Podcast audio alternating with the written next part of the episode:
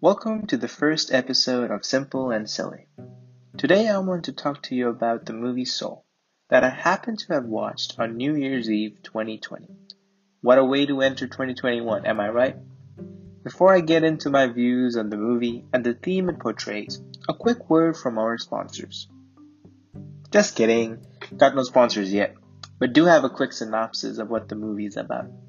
Soul is centered around Joe, he is a middle school band teacher who gets the chance of a lifetime to play at the best jazz club in town. However, one small misstep takes him from the streets of New York City to the great before. To get back to his life and the jazz club tonight, Joe teams up with a precocious soul, 22, who has never understood the appeal of the human experience as Joe desperately tries to show 22 what's great about living. He soon discovers what it means to have soul. First off, the movie is aesthetically pleasing. Now, what I mean by this is that not only is it great visually, with its minute eye for detail, for how New York City is portrayed, but also the sounds that complement each scene. Which makes sense, as one theme of the movie is music which in itself tells a story as the actions on screen continue to play out.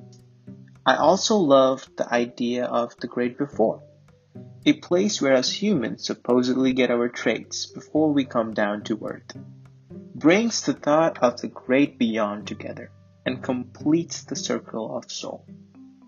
Side note, I love the way recent Disney animated movies are made it's not only for the kids, they have something for every age group in the movie.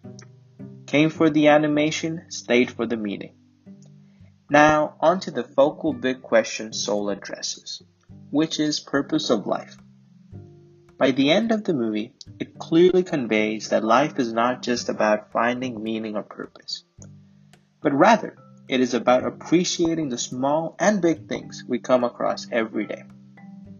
It could be the first snow of the season or the day you reach a big milestone.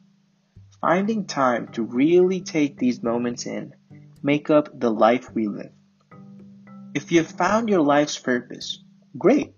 Use it to keep you driven and amplify life's joy. And if you're still trying to find it, keep looking because this way you have a goal in mind and you're working towards something. However, in the end, what should not be forgotten is that our purpose in life, whatever it may be, it is part of our life, but not life itself. I enjoyed watching this movie. Highly recommend it to anyone looking for a lighthearted and beautifully created movie to watch. And that's your bite-sized perspective of the week. Thanks for listening. Till next time, take care.